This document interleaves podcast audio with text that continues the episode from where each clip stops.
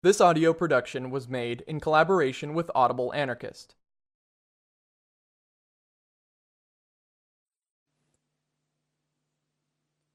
Reformism by Errico Malatesta.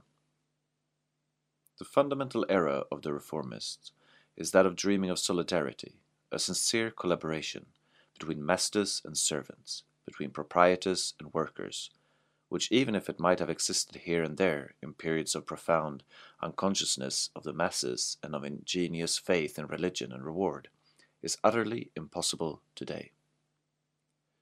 Those who envisage a society of well-stuffed pigs which waddle contentedly under the ferule of a small number of swineherd, who do not take into account the need for freedom and the sentiment of human dignity, who really believe in a God that orders, for this abstruse ends, the poor to be submissive and the rich to be good and charitable, can also imagine and aspire to a technical organization of production, which ensures abundance to all and is at the same time materially advantageous both to the bosses and to the workers.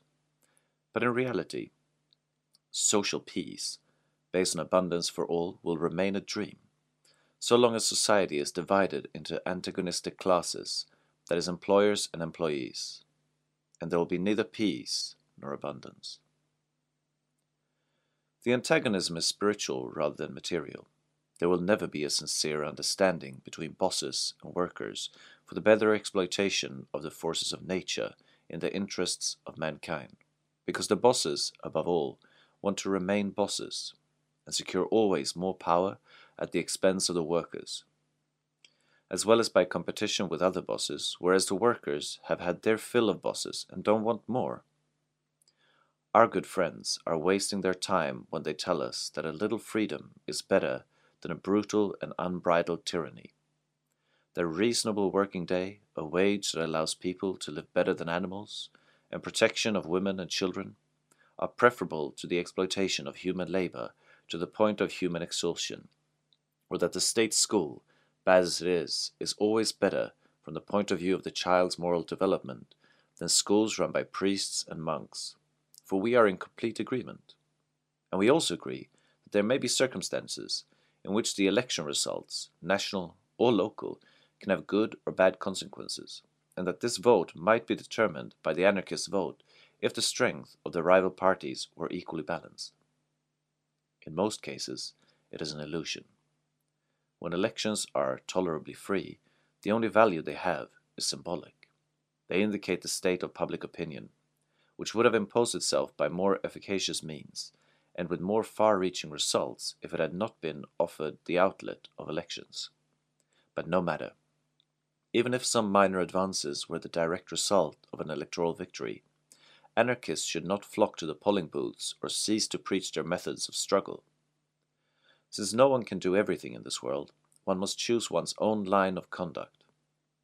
There is always an element of contradiction between minor improvements, the satisfaction of immediate needs, and the struggle for a society which is really better than the existing one.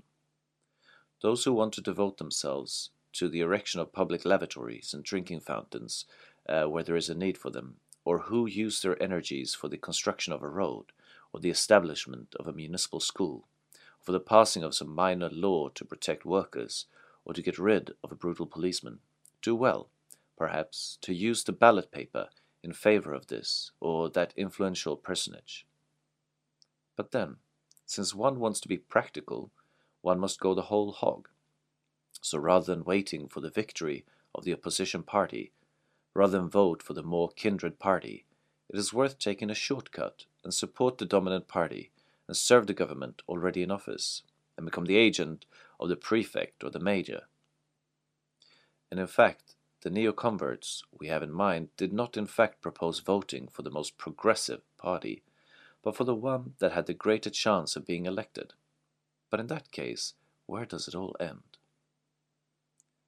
In the course of human history, it is generally the case that the malcontents, the oppressed, and the rebels, before being able to conceive and desire a radical change in the political and social institutions, restrict their demands to partial changes, to concessions in the rulers, and to improvements, hope of attaining reforms as well as in their efficacy, precede the conviction that in order to destroy the power of a government or of a class, it is necessary to deny the reasons for that power and therefore to make a revolution.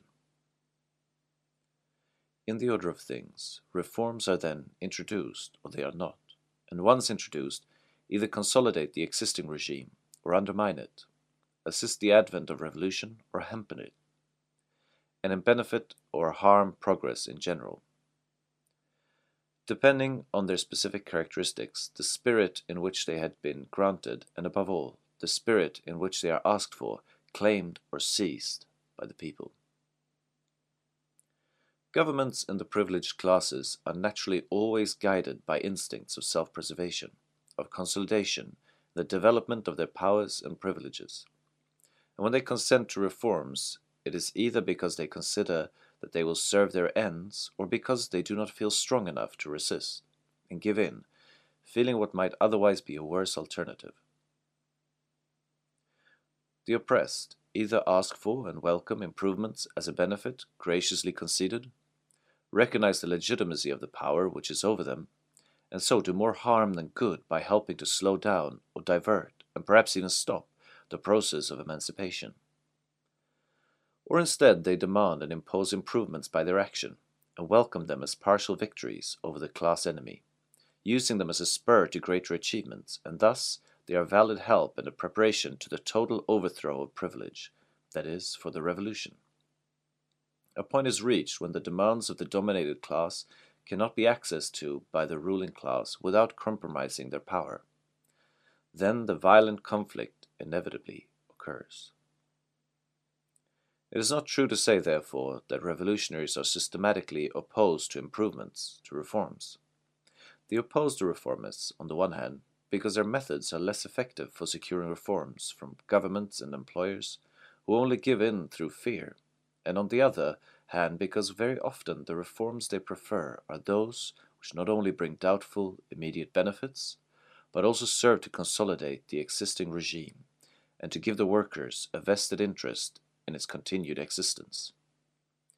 Thus, for instance, state pensions, insurance schemes, as well as profit-sharing schemes in agricultural and industrial enterprises, et cetera. Apart from the unpleasantness of the word, which has been abused and discredited by politicians, anarchism has always been, and can never be anything but, reformist. We prefer to say reformative in order to avoid any possible confusion with those who are officially classified as reformists, and seek by means of small and often ephemeral improvements to make the present system more bearable, and as a result, help to consolidate it. Or who instead believe, in good faith, that it is possible to eliminate the existing social evils by recognizing and respecting, in practice if not in theory, the basic political and economic institutions which are the cause of as well as the prop that supports these evils.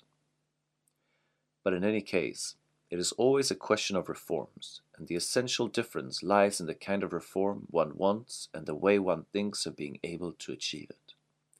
Revolution means, in the historical sense of the word, the radical reform of institutions, achieved rapidly by the violent insurrection of the people against existing power and privilege. We are revolutionaries and insurrectionists because we do not just want to improve existing institutions, but to destroy them completely, abolishing every form of domination by man over man and every kind of parasitism on human labor. And because we want to achieve this as quickly as possible, and because we believe that institutions born of violence are maintained by violence and will not give way except to an equivalent violence. But the revolution cannot be made just when one likes. Should we remain inactive, waiting for the situation to mature with time? And even after a successful insurrection, could we overnight realize all our desires and pass from a governmental and capitalist hell to a libertarian communist heaven, which is the complete freedom of man within the wished-for community of interests with all men? These are illusions, which can take root among authoritarians who look upon the masses as the raw material which those who have power can, by decrees, supported by bullets and handcuffs, mold to their will. But these illusions have not taken among anarchists. We need the people's consensus, and therefore we persuade by means of propaganda, an example. We must educate and seek to change the environment in such a way that this education may reach an ever-increasing number of people.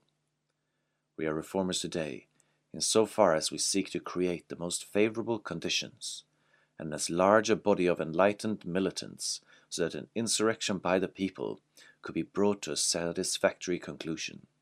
We shall be reformers tomorrow, after a triumphant insurrection and the achievement of freedom.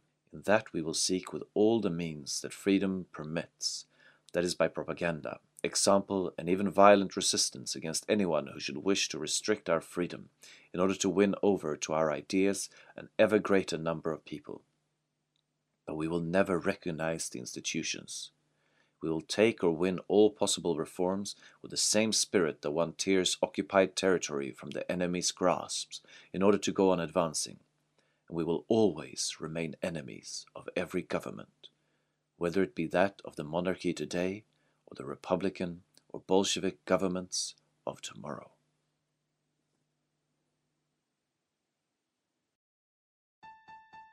This has been a production of Audible Anarchist. You can find more Audible Anarchist on YouTube.